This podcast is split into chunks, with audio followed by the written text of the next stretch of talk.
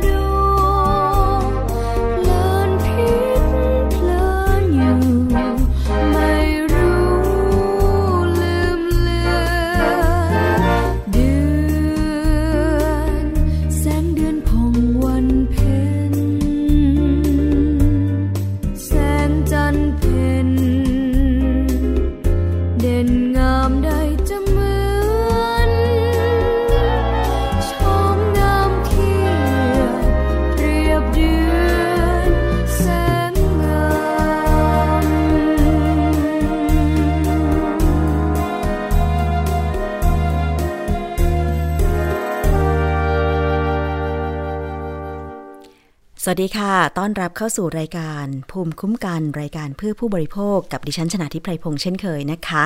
วันนี้เริ่มต้นด้วยบทเพลง พระราชนิพนธ์ในหลวงรัชกาลที่ 9 ค่ะ นั่นก็คือเพลงแสงเดือนนั่นเองนะคะ จะเจอกันเป็นประจำทางวิทยุไทย PBS แล้วก็วิทยุที่เชื่อมโยงสัญญาณอยู่ในขณะนี้ สถานีวิทยุหลาย ๆ สถานีเลยนะคะ ในจังหวัดต่าง ๆ ก็ต้องขอบคุณไว้ด้วยค่ะ มาฟังเรื่องราวของผู้บริโภค หรือว่าถ้าจะมีปัญหา หรือเรื่องไหนที่คุณอยากจะได้ข้อมูลเพิ่มเติม เข้าไปที่ Facebook ของวิทยุไทย PBS นะคะ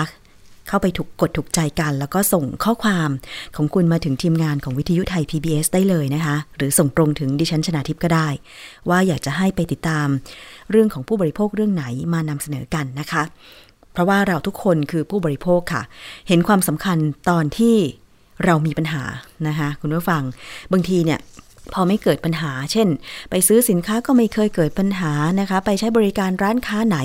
ก็สบายๆนะคะ ได้รับการบริการที่ดีอะไรอย่างเงี้ย แต่เมื่อไหร่ก็ตามที่เรามีปัญหาเกิดขึ้น ก็มักจะนึกถึงหนทางแก้ไขปัญหาใช่ไหมคะ แต่ตอนนี้หน่วยงานที่จะมาแก้ไขปัญหาให้ผู้บริโภคเนี่ยมันมีหลายหน่วยงานมาก บางทีเรื่องเดียวเนี่ยต้องไปร้องเรียน หลาย ๆ หน่วยงาน เช่น ถ้าเกิดว่าคุณซื้อสินค้าออนไลน์ สั่งสินค้ากับผู้ประกอบการเว็บไซต์ขายสินค้าออนไลน์ หรือแม้แต่เพจ สื่อสังคมออนไลน์ต่างๆ แล้วสินค้าไม่ตรงตามความต้องการ หรือจ่ายเงินไป ไม่ได้รับของ คุณต้องร้องเรียนที่ไหน 1 ก็คือ เว็บไซต์ที่คุณสั่งซื้อสินค้า 2. อาจจะต้องคืนสินค้าผ่าน บริษัทขนส่งที่มาส่งให้คุณ หรือ อาจจะต้องไปส่งร้านสะดวกซื้อ เพราะผู้ค้าออนไลน์บางเจ้าเนี่ยนะคะ ให้ร้านสะดวกซื้อเป็นจุดรับของเพื่อคืน แต่กว่าจะได้เงินคืน คุณต้องรอระยะเวลาอีกกี่เดือน และถ้าเกิดว่าคุณไม่ได้รับเงินคืน คุณต้องไปร้องเรียนที่ไหน ถ้าเป็นหน่วยงานเอกชนก็อย่างที่ทราบกันก็คือมูลนิธิเพื่อผู้บริโภค หรือถ้าเป็นหน่วยงานราชการก็ต้องเป็นสำนักงานคณะกรรมการคุ้มครองผู้บริโภคหรือสคบ แล้วถ้าเกิดคุณจะร้องเรียนว่าเว็บไซต์ ขายของไหนที่หลอกลวงผู้บริโภคหรือสั่งซื้อสินค้าแล้วไม่เคย ได้รับสินค้าล่ะ ก็ต้องไป ร้องเรียนที่หน่วยงาน สังกัดกระทรวง ดิจิทัล เพื่อเศรษฐกิจและสังคม อันเนี้ยเขามีหน้าที่ดูแล ในเรื่องของเว็บไซต์ต่างๆ อยู่แล้ว แล้วนอกจากนั้นถ้าเกิดว่าจะต้องมีการดำเนินคดีล่ะ คุณต้องไปแจ้งความที่ไหน เออ อันเนี้ย ตอนนี้ก็มีตำรวจบกปคบเห็นไหมคะว่ามีหลายหน่วยงานมากเลยที่ร้องเรียนเรื่องเดียวต้องไปทุกๆทที่ เพราะฉะนั้นผู้บริโภคบางคนจึงเห็นว่า ซื้อสินค้าหลักร้อยหลักพัน มันจะคุ้มไหมกับการเดินทางไปร้องเรียนหลาย ๆ หน่วยงาน บางคนก็คือปล่อยผ่านยอมเสียเงิน ถ้าเกิดมีผู้บริโภคคิดแบบนี้ หลาย ๆ ราย ผู้ประกอบการที่ทำธุรกรรมแบบเอาเปรียบผู้บริโภคแบบเนี้ยเขาได้เงินไปเท่าไหร่ มันก็เสียโอกาสของเราที่เสียตังค์แล้วไม่ได้ของ แถมยังเสียความรู้สึก ต่อให้จำนวนเงินนั้น จะหลักสิบหลักร้อยหลักพัน หรือบางคนหลักหมื่น ก็อาจจะต้องยอมเสีย เช่นบางคนนะคะที่ซื้อสินค้าผ่าน สื่อสังคมออนไลน์ โอนเงินไป 8,000 เป็นหมื่นหรือหลายหมื่น ไม่ได้รับของ เพราะวางใจว่าเพจนั้นเนี่ยมีรีวิวการส่งสินค้า ว่าได้รับของแน่นอน มีรีวิวว่าสินค้ามีคุณภาพแน่นอนจึงเชื่อใจ แต่สุดท้ายพอเกิดปัญหาการรับสินค้าแบบเนี้ย บางทีก็ไม่รู้จะไปร้องเรียนที่ไหน จึงมีความพยายามจากเครือข่าย ผู้บริโภค และหน่วยงานภาครัฐ ในการที่จะผลักดันให้เกิดกฎหมาย เพื่อคุ้มครองผู้บริโภค ฉบับแรกประกาศใช้ไปแล้ว ก็คือพระราชบัญญัติการจัดตั้งสภาองค์กรของผู้บริโภค พุทธศักราช 2562 ประกาศใช้เมื่อ 22 กรกฎาคม 2562 โดยในตัวกฎหมายนี้เนี่ยกำหนดให้องค์กรที่ทำงานด้านการคุ้มครองผู้บริโภค ไปขึ้นทะเบียนความเป็นองค์กรผู้บริโภค ก็จะมีเงื่อนไขนะคะว่า องค์กรที่ทำงานด้านผู้บริโภคนั้นต้องจัดตั้งมา ไม่น้อยกว่า 2 ปี ใช่ไหมคะ แล้วก็จะต้องไม่รับเงินทุนจากรัฐบาล หรือภาคธุรกิจเอกชน แล้วก็มีเงื่อนไขอื่น ๆ อีก ซึ่งเปิดให้ขึ้นทะเบียน ความเป็นองค์กรผู้บริโภคไป ผ่านมา 60 กว่าวันแล้ว การขึ้นทะเบียนก็เพื่อตรวจสอบความเป็นองค์กรผู้บริโภค ว่าเป็นองค์กรผู้บริโภคที่ไม่รับเงินจากภาครัฐหรือเอกชน ที่ทำงานคุ้มครองผู้บริโภคจริง ๆ ไม่ได้จัดตั้งโดย ภาคธุรกิจเอกชน เพื่อมาอยู่ในสภาองค์กรผู้บริโภคแล้วกลายเป็นกระบอกเสียงของผู้ประกอบการที่จะมาเอารัดเอาเปรียบ คือการขึ้นทะเบียนโดยนายทะเบียนของภาครัฐ กรุงเทพก็ที่ทำเนียบรัฐบาลนะคะ ส่วนในต่างจังหวัดก็คือให้ไปขึ้นทะเบียนที่ศาลากลางจังหวัด โดยจะมีศูนย์ดำรงธรรม จัดเจ้าหน้าที่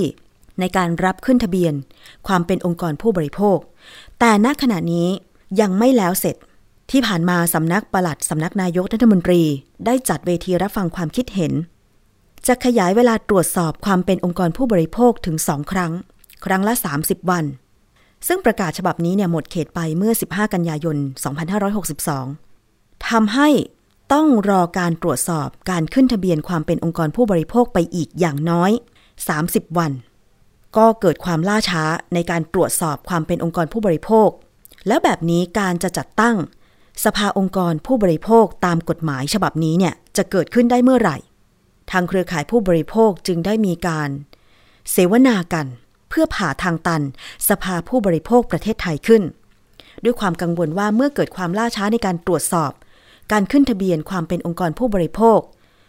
ที่จะต้องรออีกอย่างน้อย 30 วัน แล้วการ จัดตั้งสภาองค์กรของผู้บริโภคซึ่งจะมาทำหน้าที่ ในการรับเรื่องร้องเรียนผู้บริโภค ในการเตือนภัยให้แก่ผู้บริโภค ในการทำงาน ด้านการเรียกร้อง ชดเชยเยียวยาความเสียหายแก่ผู้บริโภคเนี่ยก็จะต้องล่าช้าออกไปอย่างแน่นอนนะคะ ซึ่งการเสวนาผ่าทางตันสภาผู้บริโภค ประเทศไทย ก็มีผู้ร่วมเสวนาหลายคนนะคะ ก็มาจากเครือข่ายผู้บริโภคแล้วก็ผู้ที่ มีส่วนร่วมในการที่ทำกฎหมายฉบับนี้มาตั้งแต่แรก อย่างเช่นคุณชูเนตศรีสวชาติ กรรมการสมาคมพิทักษ์ประโยชน์ผู้บริโภค แล้วก็เป็นหนึ่งในคนที่ผลักดัน กฎหมาย พรบการจัดตั้งสภาองค์กรผู้บริโภคฉบับนี้ด้วย ไปฟังความเห็นนะคะมาว่า เมื่อการตรวจสอบการขึ้นทะเบียนสภาองค์กร ความเป็นองค์กรของผู้บริโภคมันล่าช้าไปเนี่ยอยากจะเรียกร้อง อะไรบ้างเพื่อให้เกิดความรวดเร็ว ไปฟังเสียงของคุณชูเนตกันค่ะใช่ไหมคะเพราะฉะนั้นตรงนี้เนี่ยต้องต้องกระตุ้นในฐานะในทะเบียนกลางเนี่ยว่าคุณควรจะต้องทำงานยังไงให้ปรับกระบวนการตรงนี้เชื่อมโยงให้ได้ การตรวจเอกสารคุณจะต้องมีเจ้าหน้าที่จริงๆถามว่าในเอ่อทะเบียนทะเบียนตรงนี้เนี่ยคนที่เกี่ยวข้องมีเยอะนะสามารถช่วยตรวจสอบได้มันต้องระดมต้องระดมคน มันไม่ไม่จำเป็นว่าจะต้อง เอาเอาที่อื่นหรือเอาในนั้นมาระดมเลยมาช่วยกันนะคะ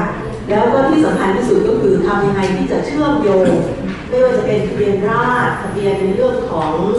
ออการจดทะเบียนนิติบุคคลอะไรต่างๆ เชื่อมโยงตรงนี้เนี่ยให้มันสามารถที่จะตรวจเช็คกันได้โอ้โหที่ไทยแลนด์ 4.0 ไม่ใช่เหรอ ใช่ไหมคะมันสภาพอ4.0 แต่ทำไมมันมันเหมือนมันอะไรก็ไม่รู้อะต้องมาอ่านกระดาษต้องมาดูกระดาษมันไม่ใช่นะ มันไม่ใช่นะคะ แล้วก็ที่ที่สำคัญที่สุดก็คือคุณต้องเปิดเผยสิ คุณทำอะไรอยู่อะคุณต้องเปิดเผย ว่าขณะนี้คุณทำอะไร ไม่ใช่ถึงเวลาง่ายๆคุณก็ขอขยายความจากไม่ถูกต้องคุณทำอะไรอยู่แล้วที่ทำอะไรในที่นี่หมายถึงว่าปัญหามันคืออะไรนะที่จดไปเนี่ยเป็นปัญหาจากพวกเราเหรอหรือเป็นปัญหาจากทางคุณ คุณแฟร์สิที่แจ้งมาสิที่คุณก็ไม่ไม่อะไรเลยนะคะ อันนี้พูดในฐานะที่เป็น กรรมการของคณะกรรมการผู้ของผู้บริโภคด้วยนะคะอยากเห็นสภาองค์กรผู้บริโภคมีทำงาน one stop service เอ่เด็ดเสร็จนะคะเป็นศูนย์รวมผู้ของผู้บริโภคทำงานร่วมกับภาครัฐยืนเคียงบ่าเคียงไหล่กันนะคะแล้วก็ร่วมขับเคลื่อนยุทธศาสตร์การคุ้ครองผู้บริโภคของประเทศอยากเห็นตรงนั้นจริงข้อหนึ่งข้อสองสภานี้จะทำยังไงให้ผู้บริโภคเนี่ยมารู้สิทธิ์ของตัวเอง แล้ววันนั้นไปประชุมเรื่องขายแก๊สนะเพิ่งรู้ตัวเองยังเพิ่งรู้เลยว่า จริงๆแล้วไม่ถูกต้องมันจะต้องมีการเซ็นแก๊สต้องมีเรื่องของการประกันแก๊สการประกันถังแก๊สและการขายแก๊สผลใช่เลยเราถูกหลอกเราถูกหลอกเพราะทุกคนบอกขายขาดครับอย่างเงี้ยผมมันน่าอายมากเลยนะเป็นเองอายมากเลยแต่ก็ต้องมาไล่ฟังว่าต้องทำให้เกิดให้ได้ผู้บริโภคต้องช่วยเหลือตัวเองให้ได้ ต้องเข้มแข็งแข็งแกร่งนะคะแล้วสุดท้าย อันที่สามก็คือสภาเนี่ยจะต้องมีสาระประเด็นความรู้อะไรต่างๆเนี่ยที่มันง่ายเข้าถึงได้ง่ายอย่าเป็นเหมือนสคบเลย จะไปหาอะไรในนั้นมีไหมล่ะหาไม่เจอสักอย่างหนึ่งนะคะเตือนภัยเองอะไรเองอยากเห็นอย่างนั้น ค่ะ นั่นก็คือเสียงของคุณชูเนตศรีสวชาตินะคะ กรรมการสมาคมพิทักษ์ประโยชน์ผู้บริโภค ที่ไปร่วมเสวนาผ่าทางตันสภาผู้บริโภคประเทศไทยนะคะ ก็บอกว่าอยากเห็นองค์กรผู้บริโภค ร่วมกันจัดตั้งสภาองค์กรของผู้บริโภคที่จะมาทำหน้าที่เป็น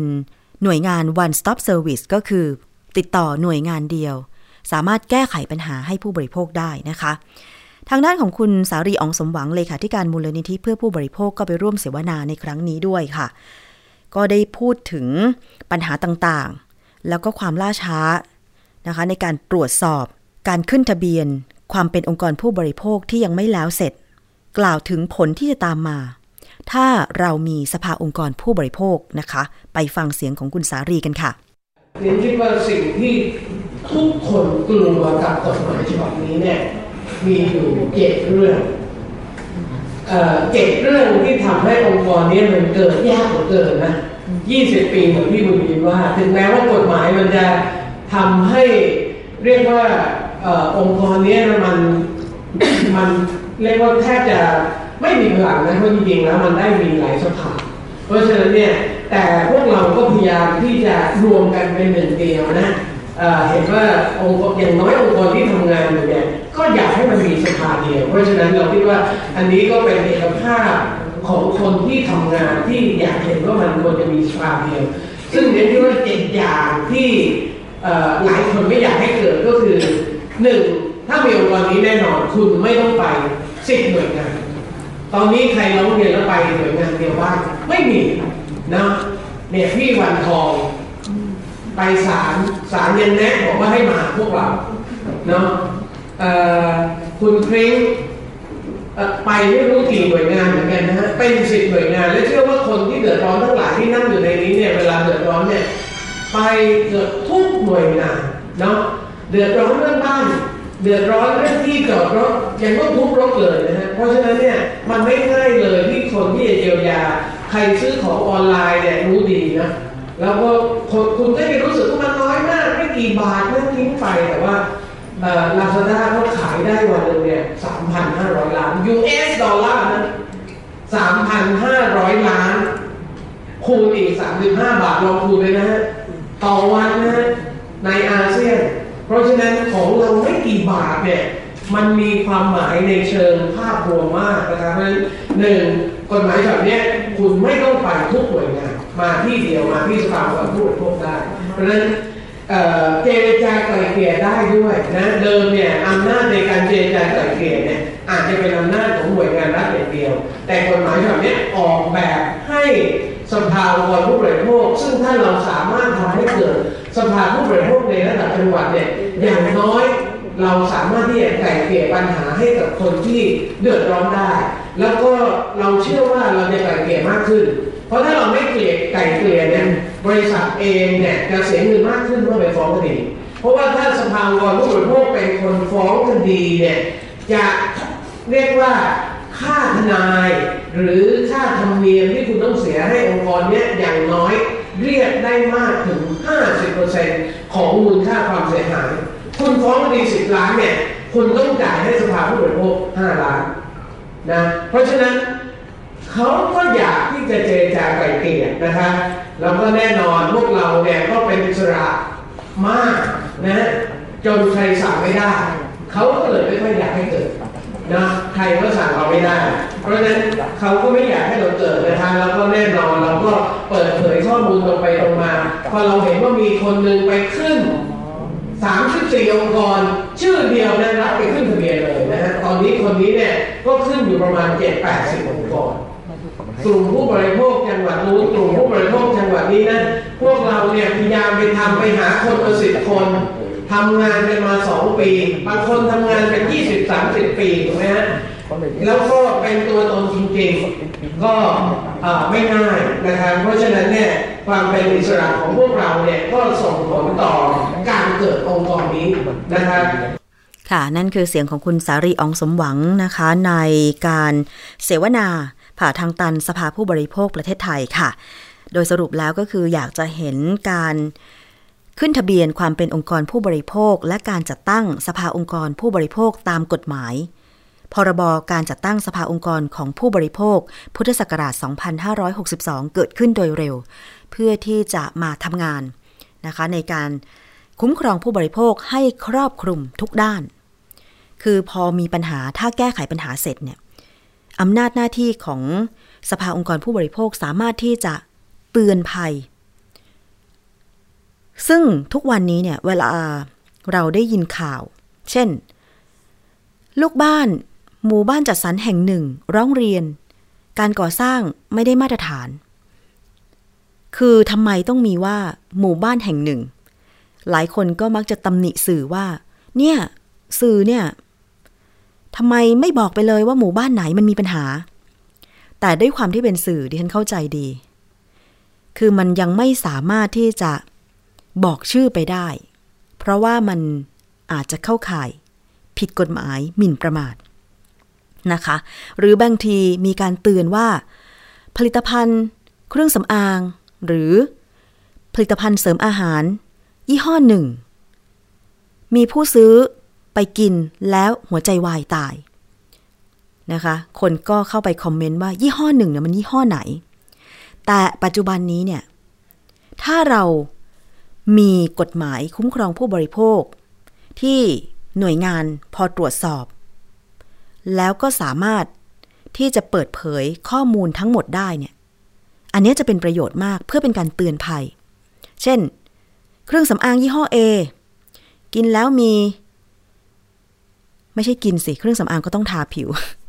ทาแล้วมีสารประหลอด อย่าไปซื้อใช้ จับแล้วดำเนินคดีแล้วอะไรอย่างเงี้ยนะคะออยไปเก็บออกจากร้านค้าต่างๆแล้ว ถ้าใครมีครอบครองผิดกฎหมาย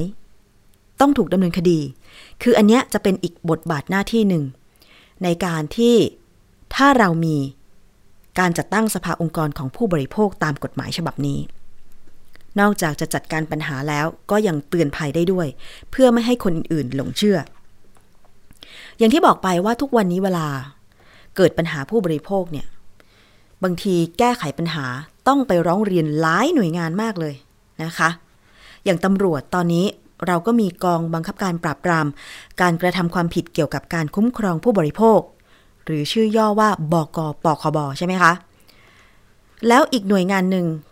ก็คือกองปราบปราม อันเนี้ยก็จะรับหลายเรื่องหน่อย คือบางทีไปร้องบกปคบอย่างเดียวไม่ได้ ต้องไปร้องที่กองปราบ ต้องไปร้องที่สคบโอ้โหเดินทางกันแบบ หลายที่เสียเวลาเสียเงิน ใช่ไหมคะ อย่างกรณีล่าสุดที่มีการหลอกขายเครื่องใช้ไฟฟ้าออนไลน์เนี่ยคุณผู้ฟังกว่าจะจับได้นะ คือเมื่อ 20 กันยายน 2562 เนี่ย ที่กองปราบปรามนะคะ มีการจับกลุ่มตัว ผู้ที่หลอกลวงขายสินค้าเครื่องใช้ไฟฟ้าทางออนไลน์ จับผู้ต้องหาได้ด้วยนะคะ ก็คือนายกมลกรกลิ่น อายุ 27 ปี ชาวตำบลบ้านกล้วยอำเภอเมืองสุขโขทัยเป็นผู้ต้องหาตามหมายจับของศาลจังหวัดชลบุรี ซึ่งต้องหาว่ากระทำความผิดฉ้อโกงทรัพย์ และนำเข้าข้อมูลสู่ระบบคอมพิวเตอร์อันเป็นเท็จ โดยประการที่ก่อให้เกิดความเสียหายต่อประชาชน ก็คือการโพสต์หลอกลวงขายสินค้าออนไลน์นั่นเอง เรื่องนี้ผู้เสียหายนะคะ ได้แจ้งความโดยบอกว่าสั่งซื้อแอร์ทางเว็บไซต์ ซื้อของออนไลน์ จากผู้ต้องหารายนี้ในราคา 4,200 บาท โดยผู้ต้องหาได้บอกกับ ผู้เสียหายว่า เป็นแอร์ที่เหมามาเลยราคาถูก แล้วก็ส่งรูปสินค้า ไปให้ผู้เสียหายทำให้หลงเชื่อว่าเป็นผู้ขายจริง จากนั้นค่ะ ผู้เสียหายได้โอนเงินค่าสินค้าไปให้ โดยโอนเข้าบัญชีชื่อนายกมลกรกลิ่น และต่อมาผู้เสียหายไม่ได้รับสินค้า และจากนั้นก็ไม่สามารถติดต่อผู้ขายได้อีกเลย จึงได้แจ้งความไว้ที่สถานีตำรวจภูทร อำเภอหนองใหญ่ดำเนินคดี ต่อมาศาลได้อนุมัติหมายจับด้วย ซึ่งจากการสอบสวนของตำรวจเนี่ยทราบว่าผู้ต้องหาก็มีพฤติกรรมหลอกลวงขายสินค้าออนไลน์ประเภทเครื่องใช้ไฟฟ้า อย่างเช่น ตู้เย็นเครื่องซักผ้าแอร์ทีวี กลยุทธ์เนี่ยก็จะใช้วิธีว่าขายในราคาถูกกว่าท้องตลาดมากเลยทำให้มีผู้เสียหายเนี่ยนะคะหลงเชื่อจำนวนมาก มักจะโพสต์ขายสินค้ากับเว็บชื่อดัง เว็บชื่อดังนะ ระวังกันไว้ แล้วเมื่อมีผู้สนใจ ก็จะติดต่อผ่านแอปพลิเคชัน Line ใช้ชื่อต่างๆ นานาเป็นการหลอกลวงอย่างเช่น ใช้ชื่อว่าลูกอมหรือ KK เป็นต้น แล้วทุกครั้งเนี่ยก็จะให้โอนเงินผ่านบัญชี 8 ธนาคาร โดยใช้ชื่อเจ้าของบัญชีคือนายกมลกองกลิ่น ซึ่งผู้เสียหายก็มีการแชร์ข้อมูล ต่อๆกันมาว่าเนี่ยถูกหลอกลวงจากนายคนนี้ ซื้อสินค้าผ่านอินเทอร์เน็ต พื่อที่จะเตือนภัยไม่ให้มีคนหลงเชื่ออีก ในเว็บไซต์ต่างๆ แต่ว่าล่าสุดเมื่อเดือนกรกฎาคม 2562 ก็มีผู้ที่ถูกหลอกหลายรายโอนเงินให้ผู้ต้องหานะคะ หลังจากนั้นค่ะเมื่อตำรวจชุดสืบสวนตรวจสอบ ว่านายกมลผู้ที่ถูกแจ้งความดำเนินคดีอยู่ที่ไหน ก็ได้ลงพื้นที่ตรวจสอบ แต่ว่าตอนนั้นเนี่ยก็ยังไม่พบนายกมล จึงได้กดดันตามแหล่งที่ผู้ต้องหาหลบหนีนะคะ สุดท้ายผู้ต้องหาก็ได้ติดต่อ กับเจ้าหน้าที่ตำรวจเพื่อเข้ามอบตัวดำเนินคดีตามกฎหมายแล้วนะคะ แต่จากการสอบสวนเนี่ยผู้ต้องหาให้การปฏิเสธว่าไม่ได้เป็นคนหลอกลวงผู้เสียหายทั้งหมด เมื่อประมาณเดือนมกราคมปี 2562 มีเพื่อนชื่อปอไม่ทราบชื่อจริง โดยรู้จักในสถานที่เที่ยว มาขอยืมบัญชีไปใช้ บอกว่าทางบ้านจะโอนเงินมาให้ ตัวเองจึงได้ให้บัญชีที่ไม่ได้ใช้ไปกับนายปอ ซึ่งก็ได้ติดต่อกับนายปอแค่สองเดือนกว่า ไม่รู้ว่านายปอเอาบัญชีไปหลอกลวงคนอื่น ว่าอย่างนั้น แต่ว่าทางกองปราบปรามนะคะ ก็ต้องดำเนินคดีตามกฎหมายต่อไป อันนี้ก็ต้องไปพิสูจน์กันใช่ไหมคะ อันเนี้ยเป็นอุทาหรณ์เตือนใจได้อย่างดีสำหรับผู้ที่ต้องการซื้อสินค้าโดยซื้อผ่านออนไลน์ ไม่ว่าจะเป็นเว็บไซต์ดังๆ บางทีรีวิวสินค้า ก็ไม่สามารถช่วยได้ แล้วเรื่องของราคาสินค้า ก็ยังเป็นอีกเรื่องหนึ่งที่ ต้องเตือนใจกันอยู่เสมอว่าของถูกและดีไม่มีในโลก ใช่ไหมคะ เนี่ยอย่างคนที่ตกเป็นเหยื่อเนี่ยก็คือว่าต้องการเครื่องใช้ไฟฟ้า ราคาถูกกว่าท้องตลาด 4,200 บาทซื้อแอร์เป็นไปไม่ได้แน่นอนคุณเพื่อฟัง ถ้าเป็นแอร์ใหม่ ไม่เคยใช้มาก่อนเนี่ยนะ 4,200 บาทไม่ได้แน่นอน เพราะตอนนี้ราคาท้องตลาดเนี่ยก็เป็นหมื่นแล้ว ถ้าเป็นมือสองมือสามอันนี้ก็ไม่แน่ใจในประสิทธิภาพด้วยเหมือนกัน แต่ถ้าเกิดจะให้ชัวร์เดินไปร้านเครื่องใช้ไฟฟ้าเลยนะคะ การสั่งซื้อเครื่องใช้ไฟฟ้า มีความเสี่ยงในการที่จะได้รับของไม่มีคุณภาพ แต่ปัจจุบันนี้มีขายเครื่องใช้ไฟฟ้าผ่าน การขายสินค้าทางโทรทัศน์ด้วยใช่ไหมคะ แต่อันนั้นเนี่ยก็จะสังเกตว่าเขาทำการค้าขายโดยโฆษณาผ่าน สื่ออย่างเช่นโทรทัศน์เนี่ยมานาน แล้วมีร้านที่ตั้งด้วย ก็อาจจะตรวจสอบได้ มีความน่าเชื่อถือ แต่ใครก็ตามที่ไป search ในอินเทอร์เน็ต แล้วไปเจอว่าสินค้าเครื่องใช้ไฟฟ้าราคาถูกกว่าท้องตลาด เพราะไปเหมาโรงงานมา ก็อย่าพึ่งไปเชื่อ อย่ามั่นใจเลย ของถูกและดีไม่มีในโลก แต่การที่เราจะไปรายงานว่าเว็บนั้นเว็บนี้ขายสินค้า ไม่มีคุณภาพ หรือหลอกลวงอันเนี้ยก็ต้องไปร้องที่หลายหน่วยงานทีเดียว เพราะฉะนั้นการจะเข้าไปจัดการกับปัญหาของผู้บริโภคไม่ได้ง่ายนะคะ คุณผู้ฟัง ไม่เช่นนั้นก็คงจะไม่โดนหลอกกันหลาย ๆ ครั้ง แล้วยังเป็นปัญหามาโดยตลอด โดยเฉพาะเรื่องของหลอกลวงทางออนไลน์นี่แหละ หลอกลงทุนทางออนไลน์ก็มี เล่นแชร์ แชร์ทองคำอย่างเงี้ยคุณผู้ฟัง มีมาร้องเรียนที่ไทย PBS เยอะเลย ติดตามตัวเท้าแชร์ได้บ้างไม่ได้บ้าง เพราะว่าอะไร เพราะว่ามันมีสื่อออนไลน์ที่เข้าถึงคนได้ง่าย อย่างเช่นแอปพลิเคชัน Line อย่างเงี้ย มีการจัดตั้งกลุ่มเยอะมากเลย ขายสินค้าก็มี จัดตั้งกลุ่มเล่นอัตราแลกเปลี่ยนเงินตราต่างประเทศก็มี เยอะมากเลยนะคะ หรือชักชวนกันไปเรียนอะไรนะ forex อะไรอย่างเงี้ย ก่อนที่คุณจะเข้าไปทำธุรกรรม พวกเนี้ย คุณก็ต้องศึกษาก่อน พวกเล่นหุ้น พวกเก่งกำไรอะไรอย่างเงี้ยนะคะ หรือลงทุน มันมีช่องทางเยอะมากเลย ในการที่จะหลอกลวง เป็นอุทาหรณ์กันค่ะคุณผู้ฟัง อีกเรื่องหนึ่งนะคะ เรามาดูกันจากกรณีที่เป็นข่าวโด่งดังว่าพริตตี้ไปรับงาน ที่บ้านหลังหนึ่งจัดงานปาร์ตี้แล้วสุดท้ายคือ ถูกอุ้มไปยังคอนโดแห่งหนึ่งโดยชายหนุ่มคนหนึ่ง แล้วเธอเสียชีวิตนำมาซึ่งการสอบสวนและเป็นที่สนใจของสังคมมาก ๆ มีการแชร์ข้อมูลกัน คล้าย ๆ กับว่า จะหาสาเหตุการเสียชีวิต และหาตัวผู้กระทำความผิด แต่เมื่อผลของการตรวจเลือดของหญิงสาวคนนั้นออกมา ทุกคนก็มีคำถามว่า มันเกิดขึ้นได้จริงหรือ ก็คือผลตรวจเลือดของพริตตี้ที่เสียชีวิตปรากฏมี แอลกอฮอล์ในเลือด 418 มิลลิกรัมเปอร์เซ็นต์ และเป็นสาเหตุทำให้เธอเสียชีวิต คำถามก็คือว่า คนเราจะสามารถดื่มเครื่องดื่มแอลกอฮอล์แล้วมีปริมาณแอลกอฮอล์ในเลือดตกค้างได้สูงมากขนาดนั้นเลยหรือ แล้ว ดื่มแอลกอฮอล์ขนาดไหน ถึงจะมีผลต่อร่างกาย ถึงขั้นเสียชีวิต อันนี้นะคะก็มีทางด้านของนายแพทย์สุวรรณชัย วัฒนายิ่งเจริญชัย อธิบดีกรมควบคุมโรค ได้ออกมาให้ข้อมูลแล้วก็เตือนนักดื่มทั้งหลาย เกี่ยวกับการดื่มเกี่ยวกับการดื่มเครื่องดื่มแอลกอฮอล์นะคะ คุณหมอสุวรรณชัยบอกว่า การดื่มแอลกอฮอล์ส่งผลเสียต่อสุขภาพไม่ว่าจะมีปริมาณมากน้อยแค่ไหน ส่วนความทนต่อฤทธิ์ของแอลกอฮอล์ในร่างกายของแต่ละคน ก็แตกต่างกัน ขึ้นอยู่กับปัจจัยทั้งบุคคล ความเข้มข้นของแอลกอฮอล์ที่ได้รับ และระบบเผาผลาญแอลกอฮอล์ในร่างกาย โดยปกติร่างกายคนเราจะสามารถขับแอลกอฮอล์ออกจากร่างกายได้ 4-20 มิลลิกรัมเปอร์เซ็นต์ต่อชั่วโมง ทั้งนี้หากเปรียบเทียบมิลลิกรัมเปอร์เซ็นต์ของแอลกอฮอล์ต่อ 1 หน่วย มาตรฐานการดื่ม เท่ากับเบียร์1กระป๋อง หรือไวน์1แก้ว ซึ่งมีแอลกอฮอล์100ซีซีหรือเหล้า1แก้ว ประมาณ 30ซีซีหากคนทั่วไปนะคะ ดื่ม 2 หน่วยมาตรฐานการดื่ม ที่มีแอลกอฮอล์50 มิลลิกรัมเปอร์เซ็นต์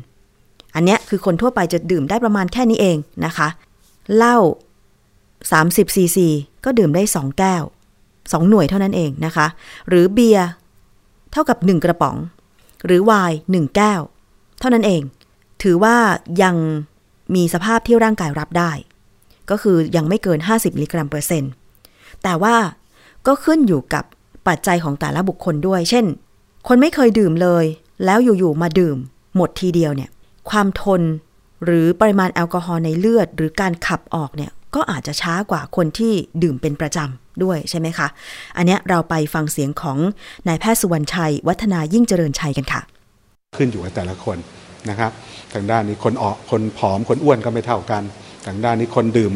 บ่อยๆ กับคนนานๆดื่มทีก็ไม่เท่ากัน ดื่มเร็วๆ ดื่มช้าๆก็ไม่เท่ากันนะดื่มผสมหรือดื่มแบบประเภทนั่งแช่ก็ไม่เท่ากัน เพราะฉะนั้นปัจจัยมันจะแยะ แต่ตัวเลขที่ที่บอกเนี่ยเป็นตัวเลขโดยเฉลี่ย ตัวเลขโดยเฉลี่ยนะคะ ทั้งนี้หากปริมาณแอลกอฮอล์ในเลือดมี 50 มิลลิกรัมเปอร์เซ็นต์ อันเนี้ยผู้ดื่มก็อาจจะรู้สึกคลื้นเครงสนุกสนาน แต่ถ้าเกิดว่ามี 100 มิลลิกรัมเปอร์เซ็นต์จะทำให้ขาดความยับยั้งชั่งใจแล้วค่ะ 150 มิลลิกรัมเปอร์เซ็นต์สูญเสียการควบคุมร่างกาย อาจจะเดินเซไปเซมา 200 มิลลิกรัมเปอร์เซ็นต์ทำให้ง่วงนอนหรือซึม 300 มิลลิกรัมเปอร์เซ็นต์เนี่ยจะทำให้การมองเห็นไม่ชัด มึนงง ควบคุมสติไม่ได้ หายใจลำบาก หัวใจเต้นผิดปกติ และถ้าเกิดว่ามีแอลกอฮอล์ในเลือด 400 มิลลิกรัมเปอร์เซ็นต์ขึ้นไป ทีนี้ตาก็จะพร่า หมดสติอาจถึงขั้นเสียชีวิตได้ เปรียบเทียบกันค่ะ การดื่มเบียร์ 24ถึง32 กระป๋อง เทียบมากกว่าการดื่มเหล้าหนึ่งแบน ส่งผลให้เกิดกดประสาท มีผลกับระบบการหายใจ มีผลกับหัวใจและหลอดเลือด บางคนดื่มมากไปหมดสติ คนทั่วไปเห็นก็อาจจะต้องช่วยชีวิต เช่น ให้นอนราบ แต่อาจจะทำให้สำลักหรือหมดสติได้นะคะ ดังนั้นถ้าหากคนที่ดื่มแอลกอฮอล์ปริมาณมากเนี่ย คนใกล้ชิดก็ควรจะต้องดูแลอย่างเช่น เรียกให้รู้สึกตัว จับนอนตะแคง และไม่ควรนำไปอาบน้ำหรือกินกาแฟ เพราะเป็นวิธีที่ผิด จะยิ่งทำให้สภาพร่างกายแย่ลงนะคะ กรณีของพริตตี้ที่เสียชีวิต ซึ่งพบว่าริมฝีปากของเธอเป็นสีม่วงด้วยเนี่ย ก็เป็นการส่งสัญญาณว่า ร่างกายเสียการควบคุม บางคนดื่มเหล้าหนัก อาจจะปัสสาวะราดก็เป็นการบ่งบอกว่าร่างกายสูญเสียการควบคุมเช่นกัน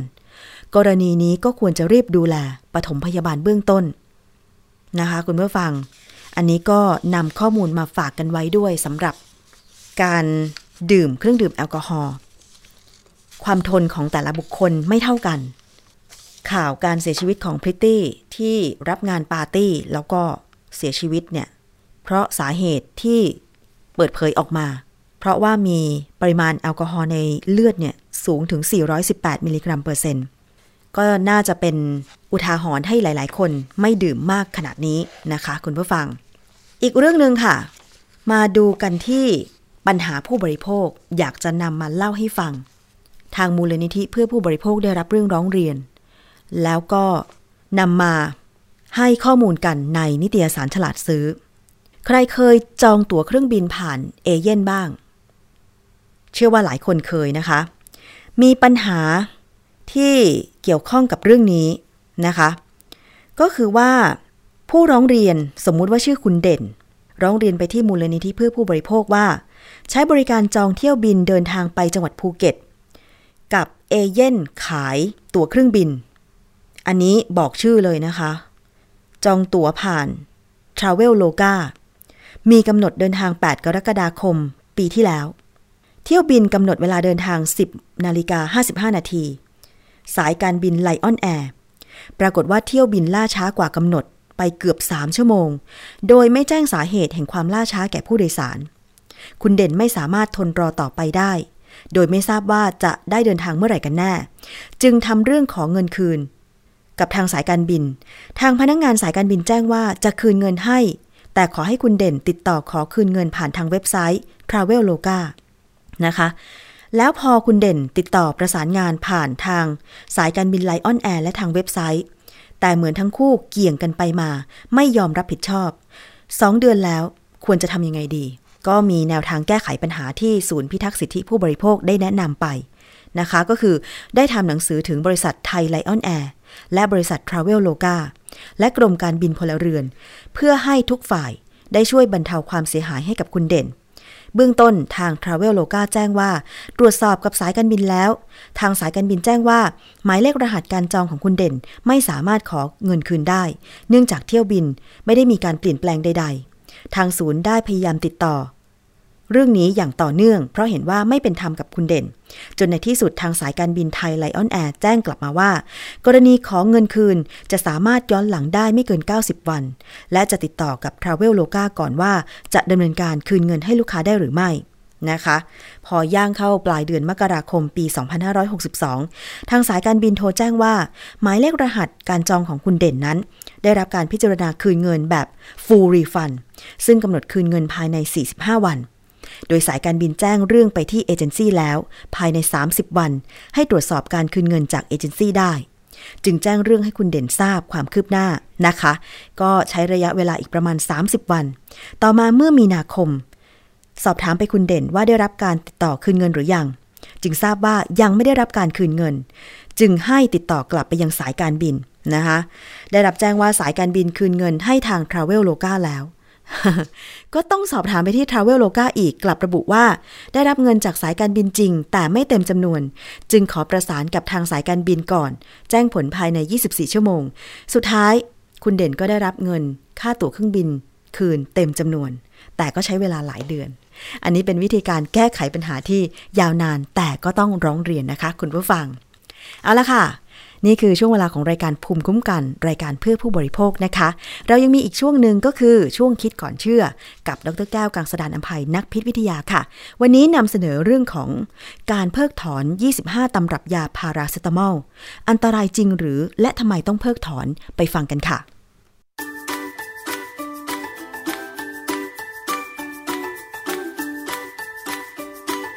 ช่วง คิดก่อนเชื่อ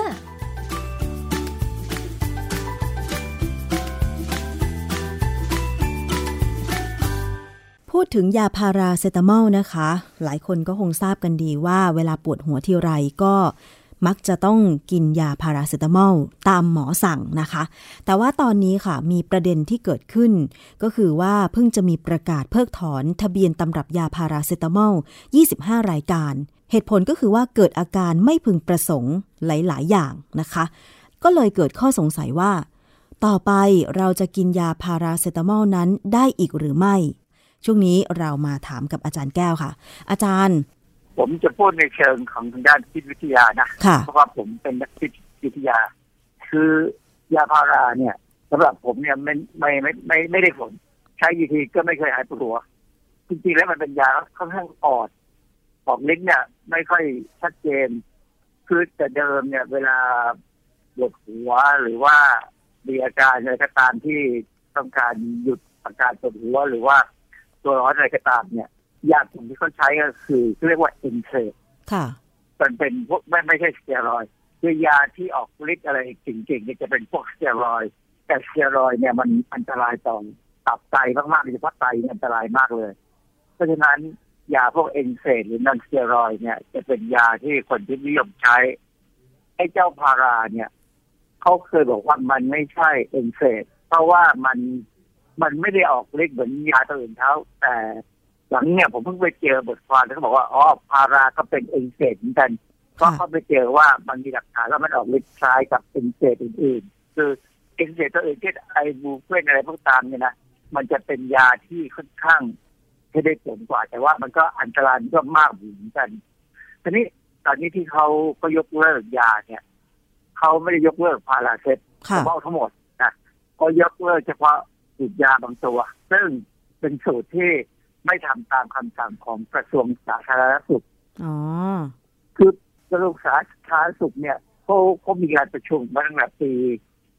59ก่อน61ด้วยซ้ำที่ที่จะพยายามให้มีการเปลี่ยนแปลงฉลากยาคือพาราเนี่ย เมื่อก่อนนี้อย่างเวลาผมเมื่อก่อนผมเคยกินเนี่ยนะผมก็ไม่ได้กินสองเม็ดเพราะเพราะผมกินเม็ดเดียวเนี่ยไม่ได้ผลเลย แต่สองเม็ดเนี่ยบางครั้งก็ได้ผลแก้ปวดหัวอะไรก็ตามเนี่ยนะ แต่หลังๆหลายๆปีนี่ผมไม่ปวดหัวเลยผมก็เลยไม่กินเลย แล้วก็ดีใจที่ไม่ได้กิน เพราะว่ามันเป็นยาที่ทำลายร่างกายเราคือกินเมื่อไหร่ก็จะมีปัญหาแหละ แต่ว่าจะเป็นทีละนิดทีละหน่อยค่ะอะเหตุผลที่ต้องต้องเลยยกเลิกสูตรเนี่ย เพราะว่าไม่ยอมปรับฉลากไม่ยอมทำเรื่องขอปรับฉลากค่ะว่าฉลากเนี่ย มันไม่ใช่ว่ากินได้สองเม็ดและกินสี่ถึงหกครั้งแล้ว ต้องปรับมาให้กินเม็ดเดียว แล้วก็ไม่เกินสี่ครั้ง อ๋อ ค่ะ ดิฉันก็เคยเห็นนะคะ ยาพาราเซตามอลที่บางทีก็อาจจะไปซื้อยี่ห้อโน้นยี่ห้อนี้มารับประทานเองอย่างเงี้ยค่ะ หรือไปซื้อตามร้านขายยา ก็จะมีคำเตือนข้างฉลากเหมือนกันว่า เหมือนที่อาจารย์บอกเลยว่า กินครั้งละสองเม็ดไม่เกินวันละสี่ครั้ง มันจะเป็นสี่ถึงหกเดิมเหมือนมาของเดิม ค่ะ แต่ของของใหม่เนี่ยปรับลงมาแล้วว่า จะต้องเป็นหนึ่งเม็ด ค่ะ เม็ดหนึ่งเนี่ยก็จะไม่เกินห้าร้อยมิลลิกรัมค่ะ แล้วก็สี่ครั้งคือทุกหกชั่วโมง ก็ไม่ใช่สี่ชั่วโมงแล้วกลายเป็นทุกหกชั่วโมงไปแล้ว เพราะว่าทางชมรมแพทย์ชนบทเนี่ยเขาเจอปัญหาว่ามันมีมันมีการที่ทำให้ไตพังทำให้อะไรก็ตามนะซึ่งเป็นผลข้างเคียงเนี่ยนะค่ะในอเมริกาเนี่ย เมื่อปี 2011 เขามีการเปลี่ยนขนาดของยาพาราจากเดิม 500 เนี่ย ให้เป็น 325 มิลลิกรัม ก็ลดไปเลยไม่เล็กลงแล้วก็มีการกินแค่ประมาณ 4 เม็ดต่อวันนี่แหละ ไม่เกินนั้น ของเราเนี่ยยังเป็น 500 มิลลิกรัมเดิม แต่ว่ากินทุก 6 ชั่วโมงคือ ผมก็เลยประหลาดใจนะทุก 6 ชั่วโมงนี่ครับเพราะเรานอนหลับจะต้องตื่นมากินนี่เนี่ยส่วนใหญ่มันเวลาไม่สบายมันคงต้องกินให้ได้ไงนะคือค่ะผมผมไม่เคยกินพารา ทั้งวัน ผมเคยกินแค่ครั้งหนึ่งถ้าไม่ได้ผลก็ไม่ได้ผลก็ไม่กินเลยคือไม่เคยกินต่อเนี่ยวันที่สองครั้งที่สองครั้งที่สามในวันเดียว เพราะว่าเรารู้ว่ามันเป็นยาที่มีปัญหานะทีนี้ขนาดสูงสุดของพาราที่เมื่อก่อนนี่ยอมรับก็คือสองพันสามพันการที่เปลี่ยนกันเลยแค่สองพันไม่เกินนั่นนะนะเหตุผลก็เพราะพาราเนี่ย ถ้าเรากินเข้าไปแล้วเนี่ยร่างกายจะต้องพยายามขับออกจากร่างกายค่ะ ในทางจิตวิทยาเนี่ย ที่ผมเรียนมาเอ่อ ยาพาราเนี่ยกว่า90เปอร์เซ็นต์เนี่ย มันจะถูกขับออกที่ที่ตับส่วนใหญ่จะไปที่ตับที่จะจัดการเอามันไปต่อกับน้ำตาลค่ะมันเป็นกลูโคสนี่แหละนะต่อแล้ว พอพอยาเนี่ยจับกับน้ำตาลโดยใช้ระบบพลังชีวเคมีในร่างกายเราเนี่ย มันก็จะละลายน้ำหรือถ้าถูกขับออกไปจากปัสสาวะอุจจาระอะไรก็ตามนะอันนี้อันหนึ่งอีกวิธีหนึงก็คือเอาไปต่อกับกลุ่มซัลเฟต บางท่านอาจจะงงว่าซัลเฟตคืออะไร มันเป็นกลุ่มกลุ่มหนึ่งที่ร่างกายเราก็มีอยู่นะฮะเราเคยได้ยินคำว่าซัลเฟอร์ไดออกไซด์นะเคยได้ยินค่ะซัลเฟตกับซัลเฟอร์ไดออกไซด์เนี่ยก็ใกล้เคียงกันนั่นแหละนะฮะแต่ที่ซัลเฟตเนี่ยมันก็มาจากอ่าอาหารการกินมาจากร่างร่างกายเราสังเคราะห์สังสร้างขึ้นมาเนี่ย มันก็จะเอาซัลเฟตเนี่ยไปเชื่อมกับยาพารา แล้วก็ละลายน้ำได้ก็ดีขึ้นก็เอาไปขับออกจากร่างกาย แต่ว่ามันจะมีอยู่ประมาณประมาณห้าเปอร์เซ็นต์ที่ยาเนี่ย จะถูกเปลี่ยนด้วยระบบเอนไซม์ที่จะเป็นในตับเนี่ยนะตอนที่ถูกเอนไซม์กลุ่มนี้กลุ่มนี้ชื่อ cytochrome P four fifty เนี่ย เวลามันถูกเปลี่ยนเนี่ย มันจะกลายเป็นสารพิษกลายเป็นสารพิษเลยค่ะนะฮะคือพอเป็นสารพิษแล้วเนี่ยปกติเนี่ยถ้าปริมาณยาไม่มาก แล้วร่างกายแข็งแรงเนี่ยนะเราจะจัดการเอามันไปต่อกับกลูตาไทโอนนี่บอกใช่ไหม กลูตาไทโอนที่เคยมีคนพยายามเอามาขายว่ากินแล้วขาวอะค่ะ ซึ่งมันสร้างที่ในร่างกายเราเอง คือพาราเซตามอลที่ถูกเปลี่ยนเป็นสารพิษแล้วเนี่ย พอถูกจับกับกลูตาไทโอน มันก็จะถูกขับสู่ร่างกายไปค่ะทางปัสสาวะ ก็ไม่มีความเป็นพิษ เพราะฉะนั้นเนี่ย ยาพาราเนี่ย เวลาเรากินเข้าไปเนี่ยพอมันออกฤทธิ์แก้ปวดแก้ตัวร้อนได้แล้วเนี่ย มันต้องถูกร่างกายเนี่ย ต้องรีบขับมันทิ้งทีนี้ จะเกิดปัญหากับคนที่ร่างกายเนี่ยมีกลูตาไทโอนต่ำนึกออกไหมคนที่มีกลูตาไทโอนต่ำคือคนที่กินอาหารขาดโปรตีน เพราะว่ากลูตาไทโอนในร่างกายเราเนี่ย มันสร้างมาจากกรดอะมิโน คือกรดอะมิโนเนี่ยจะเป็นองค์ประกอบของโปรตีนที่เรากินเข้าไปค่ะเพราะฉะนั้นถ้าเรากินโปรตีนน้อย หรือกินไม่ครบถ้วนไม่สมไม่ไม่เป็นโปรตีนที่ไม่ดีเนี่ย เราก็จะมีกลูตาไทโอนต่ำ ก็เปิดโอกาสให้สารไอ้ยาพาราที่ถูกกระตุ้นให้เป็นพิษเนี่ย ออกฤทธิ์เป็นพิษได้ค่ะ มันจะทำลายเซลล์ตับทำลายเซลล์ไตซึ่งเพราะฉะนั้นคนหลาย ๆ คนเนี่ย ที่เขาพบว่าตับไตอักเสบเนี่ย อาจจะเป็นผลมาจากกินยาพาราเซตามอลเนี่ย มากเกินไปค่ะหรือกินกินในทางที่ความจริงมันไม่ได้ผล เช่นคนเป็นไข้เลือดออกอ๋อคนเป็นไข้เลือดออกนี่จะมีไข้สูงทั้งวันเนี่ย กินยาพาราเซตามอลเนี่ย ไข้มันจะลดแป๊บหนึ่งแล้วเดี๋ยวมันก็มาอีกค่ะคนไข้ก็จะกินอีก มันจะกินมากจนเกินขนาดค่ะ แล้วก็ทำให้ตับไตพังอ๋อนะค่ะ อาจารย์รวมไปถึงคนที่กินยาพาราเซตามอลโดยที่ไม่มีอาการปวดหัวแต่ปวดอย่างอื่น เช่นปวดฟันอย่างนี้ด้วยไหมคะ มันจะมีการออกฤทธิ์ที่เป็นพิษต่อตับต่อไตไหมคะ แบบนี้มีมีหมดเลยนะฮะคือยาพาราเนี่ยเป็นยาที่เขาคิดว่ามันน่าจะปลอดภัยที่สุด ค่ะ ในกลุ่มของมันนะนะอือฮึแต่ว่าถึงมันจะดูปลอดภัยที่สุดแต่จริงๆแล้ว มันจะไม่ปลอดภัยค่ะมีคนที่ใช้แรงงานบางคนเนี่ย คือคนคนทำงานเป็นกรรมกรเนี่ยมักจะปวดเมื่อยนะทั้งวันอะ ใช่ค่ะทำงานทั้งวันออกแรงมันก็ปวดเมื่อยแหละ เวลาเราไปเล่นกีฬาเนี่ย เราก็ปวดเมื่อยเหมือนกันเมื่อยเมื่อเมื่อยเพราะเล่นเสาร์อาทิตย์เนี่ยเมื่อไปถึงวันพุธพอพฤหัสสุกร์เริ่มดีขึ้นเป็นเสาร์ก็เอาอีกแล้วแต่ทำให้มันเมื่อยก็จะกลับมาเมื่อยค่ะแต่ว่าผมไม่กินยานะ ผมก็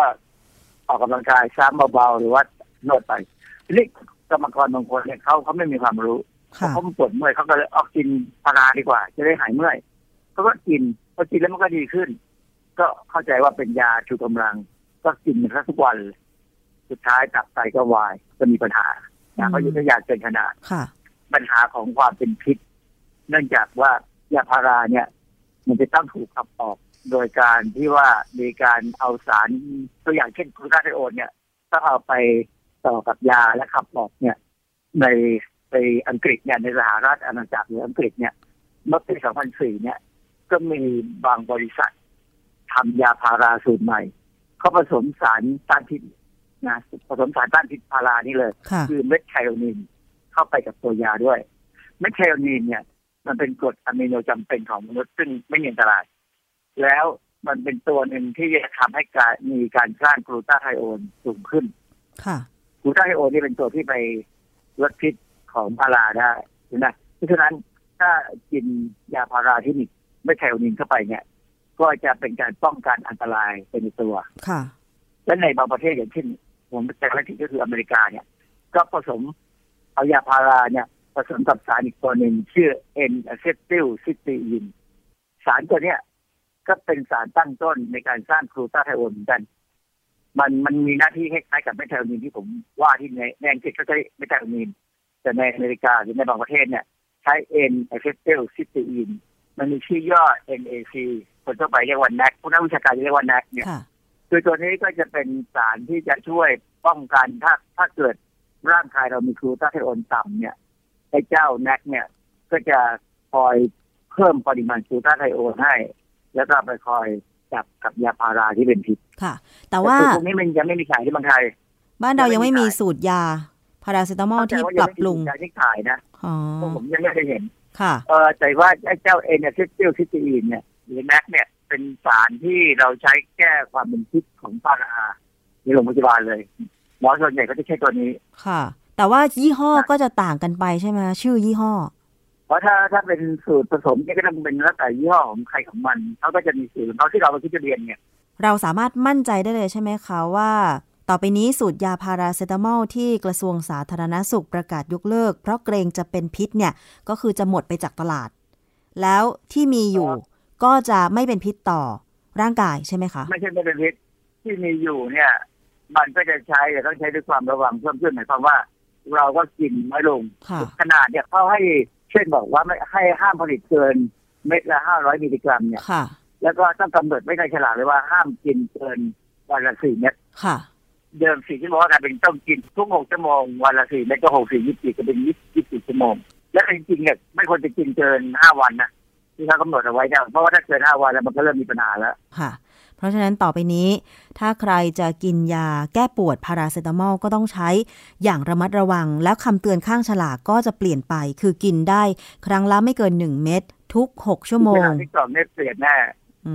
มก่อนก่อนกินยาทุกชนิดเนี่ยนะค่ะควรจะคุยกับเภสัชกรค่ะให้ดีค่ะเพราะฉะนั้นถ้าไปซื้อยาร้านไหนไม่มีเภสัชกร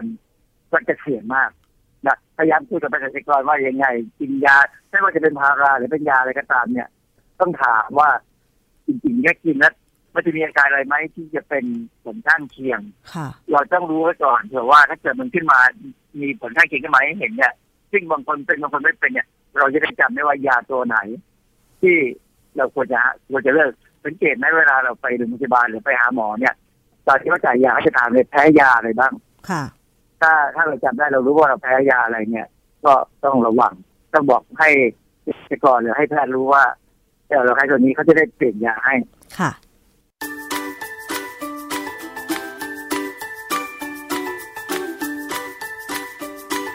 ช่วงคิดก่อนเชื่อ